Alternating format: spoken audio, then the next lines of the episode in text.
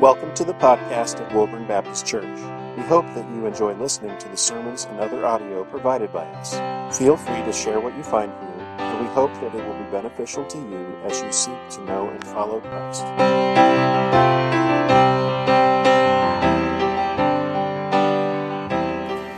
Luke chapter 1. As I said before, we often see a pattern in Scripture.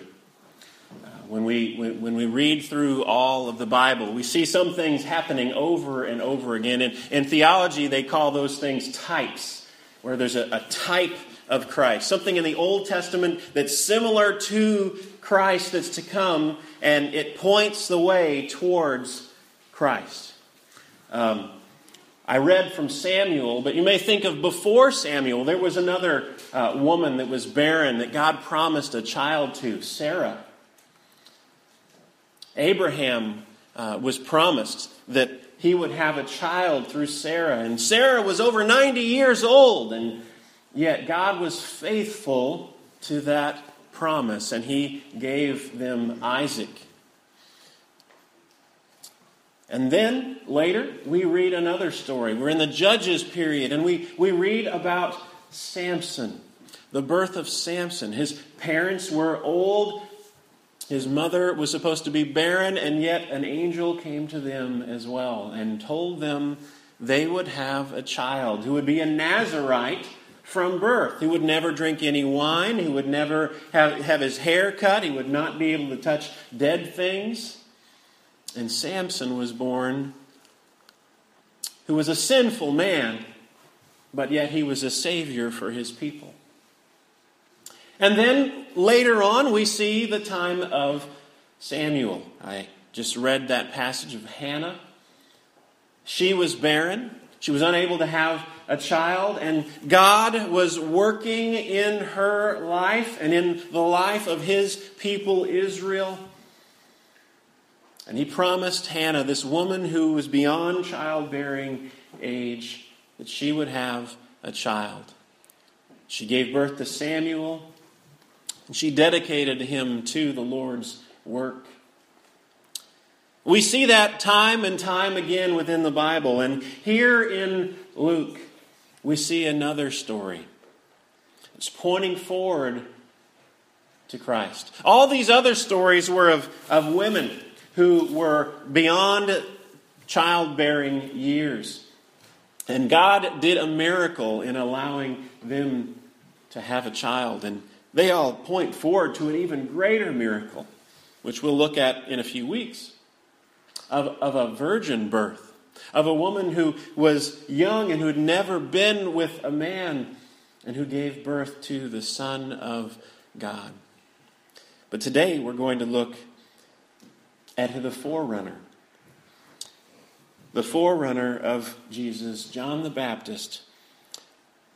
We'll, uh, we'll read the story from Luke chapter 1, starting in verse 5.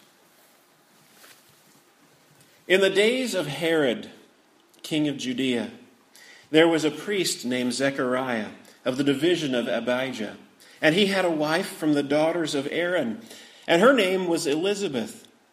And they were both righteous before God, walking blamelessly in all the commandments and statutes of the Lord.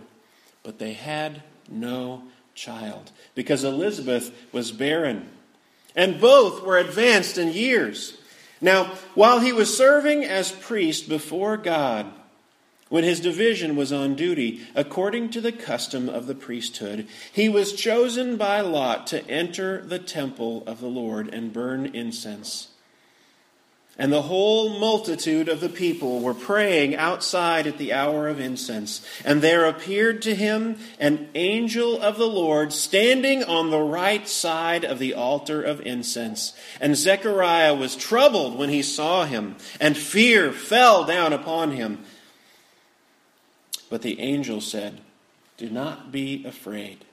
Zechariah, for your prayer has been heard, and your wife Elizabeth will bear you a son, and you shall call his name John.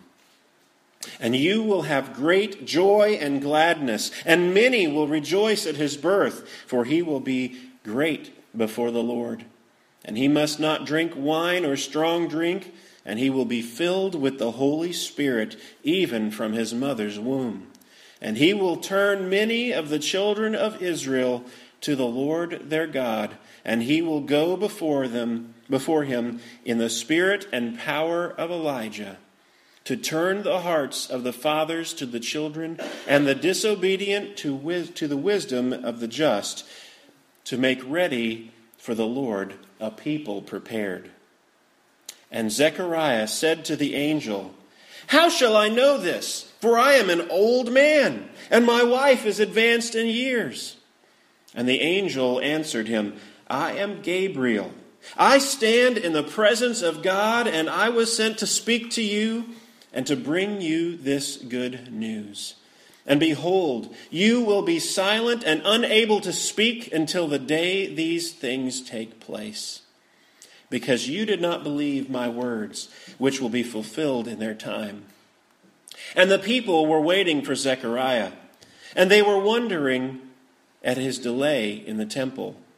And when he came out, he was unable to speak to them, for they realized that he had seen a vision in the temple. And he kept making signs to them and remained mute. And when his time of service was ended, he went to his home. After these days, his wife Elizabeth conceived. And for five months she kept herself hidden, saying, Thus the Lord has done for me in the days when he looked upon me to take away my reproach among people. Let's pray. Father, we thank you for your faithfulness to us. We thank you that you are faithful to your promises. We thank you for your word in which you have spoken to us. You have given us great and precious promises. Lord, give us ears to hear and give us eyes to see this morning. And Father, pray that you would be with me a wretched sinner. I pray that you would give me the power to speak your word this morning. In Jesus' name, amen.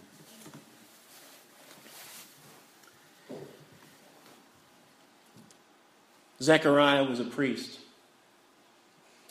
He was of that priestly line. He was um, a descendant of Aaron.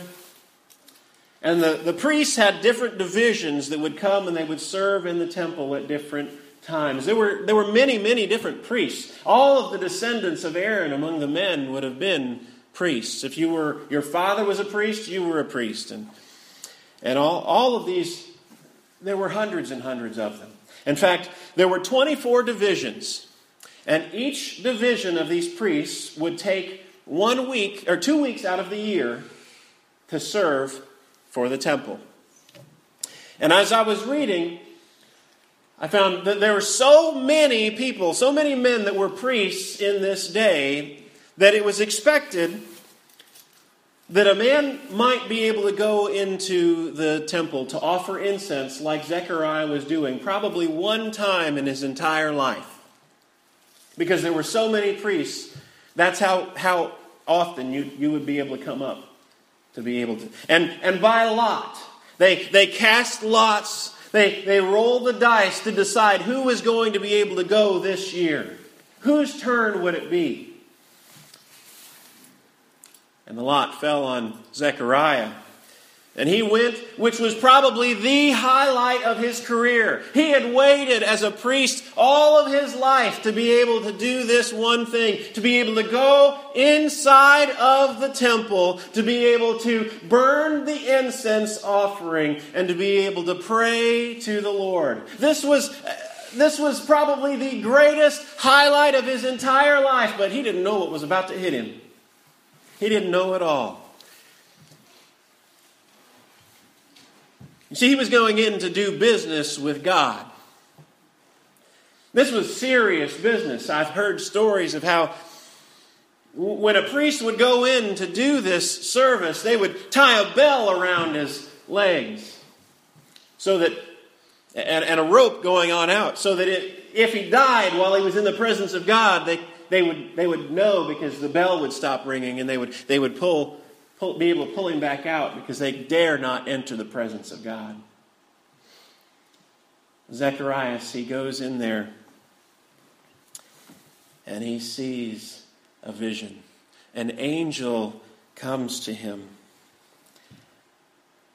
Just all that that I've explained about, about the expectation Zechariah was fe- feeling. He walks into this temple and he sees an angel. Just think how afraid you would be. This bright and shining angel. We've, we've heard descriptions of the angels before, of, of Isaiah chapter 6, about those angels that stand before the throne of God. And they had six wings, and with two they covered their face, with two they covered their feet, and with two they flew, and they cried out, Holy, holy, holy, all the time. This angel stands before this man, Zechariah. He tells him, Don't be afraid. Don't be afraid, for your prayer has been heard.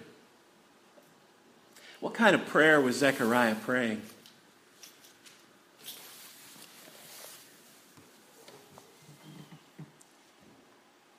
Well, it doesn't give us his prayer. We might think that he was praying for a child, but you know, this was, this was not a time for his own self centered business. If he were to go, he was going into the temple to work on behalf of all of the people of Israel. I believe whenever Zechariah was going into that temple and going in and burning that altar of incense, his prayer was for the people and his prayer was for the coming of the Messiah. God's people looked forward from the very beginning, from the Garden of Eden, from the fall. God gave a promise to Adam and Eve. There would one day be someone who was coming, a seed of the woman, a descendant of Eve who would come and would crush the serpent's head. They were looking for that Messiah. They were looking for one who was the blessing of Abraham, who would come one day.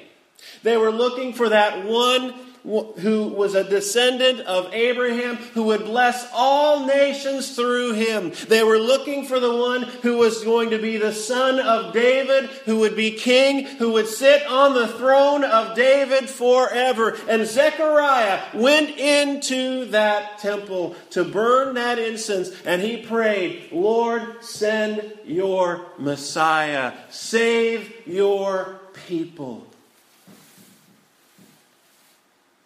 The angel meets him and says, Zechariah, your prayer has been heard. And then Zechariah tells him, Your wife Elizabeth will bear you a son, and you shall call his name John. And you will have joy and gladness, and many will rejoice at his birth, for he will be great before the Lord. Let's keep going. And he must not drink wine or strong drink, and he will be filled with the Holy Spirit even from his mother's womb, and he will turn many of the children of Israel to the Lord their God. And he will go before them in the spirit and power of Elijah to turn the hearts of the fathers to the children and the disobedient to the, to the wisdom of the just, to make ready for the Lord a people prepared. Turn back to the very last paragraph of the Old Testament in Malachi chapter 4. How does the Old Testament end? Behold, I will send you Elijah, the prophet before the great and awesome day of the Lord comes. And he will turn the hearts of the fathers to their children, and the hearts of children to their fathers, lest I come and strike the land with the decree of utter destruction. The Old Testament ends with this promise there is coming one who will come with the like Elijah and he's going to be someone who's going to turn the hearts of the fathers to the children, the children to the fathers. Zechariah is standing here before an angel, and the angel tells him, Your son that will be born to you in your old age is going to come in the spirit and the power of Elijah. He's going to come and turn the hearts of the children to the fathers and the fathers to the children. Zechariah is being told by this angel, Your son is going to be the answer that we've all been waiting for, and he's going to come and prepare a way for the Messiah, the one who is going to be that seed of the woman, who's going to come and crush the serpent's head. Zechariah, he said, How shall I know this? The angel interpreted this as being faithless. He didn't believe. Zechariah didn't believe that it was true what was said. But he should have believed. He was, he was a priest. He was going into the temple to pray for the people of God, to pray that God would send his Messiah. And when he gets his answer, how do I know? How do I know? Gabriel points out Zechariah should have believed him. That's the whole purpose he was there. And yet he, he didn't expect his prayer would be answered. We can hardly blame him.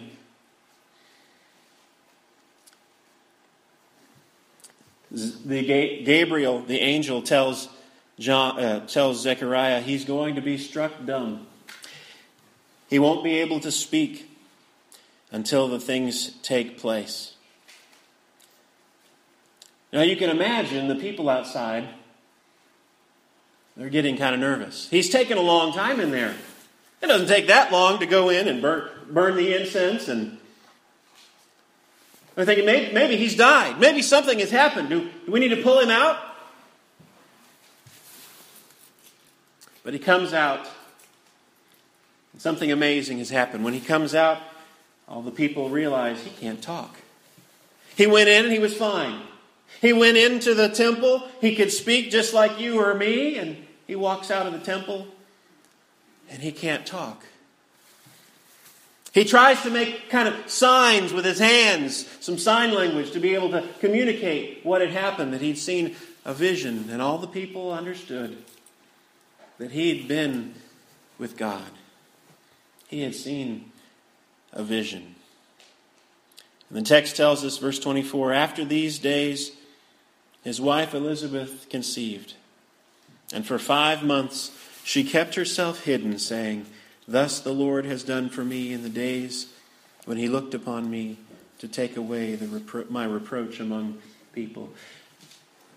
You know, in the very beginning of the passage, it said Zechariah and his wife were blameless, they were righteous people, and yet they had no child. And she was barren. And, and people would look upon that, the, the, the idea of barrenness, the idea of childlessness, and they would think, well, God must not be blessing them. They must be sinners. The point that Luke makes at the very beginning here is they were, they were righteous people. They were blameless before the Lord. It leaves the question why were they childless? Why were they childless? At the end of the story, we see how the Lord has opened Zechariah's wife's Elizabeth's womb. She was expecting a child, and her reproach, the, that reproach that people were looking on her and, and wondering, what had she done wrong? What had she done wrong? That reproach was taken away.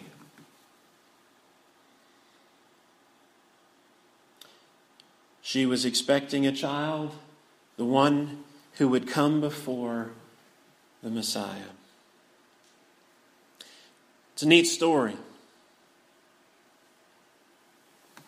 It's a story we, we think of at Christmas time. It's not the main story. Usually we think about Luke chapter 2 and the birth of Jesus and the manger and the no room at the inn and all of those things. But before we get to Christmas, we have John the Baptist. We have Zechariah. We have Elizabeth. In this story of God's faithfulness, what do we make of it for us? What does this mean for us? It points out that God is faithful to his promises. He promised a Messiah to come. He promised that he would send someone like Elijah to go before the Messiah, and he delivered on his promises. He has promised for believers many great and precious promises. He has promised to make us like Jesus. He has promised that He would never leave us or forsake us. He has promised so much. He has promised that when we die, we will be with Him. He has promised that when we have our faith in Him, we will be raised on the last day and we will see our Savior in His glory. He has promised so much to believers. How will we know that we will receive these promises? We ask the same question Zechariah did. How do we know that God will be faithful to us? How do we know that He will be faithful to His promises? And we look back to the stories the Old Testament and the New, and we see his faithfulness in the past. And because of his faithfulness in the past, we know that he will be faithful to us in the future to come. Thank you for listening to this message from Woburn Baptist Church. For more information, please visit us at www.woburnbaptistchurch.org, or you can also like us on Facebook.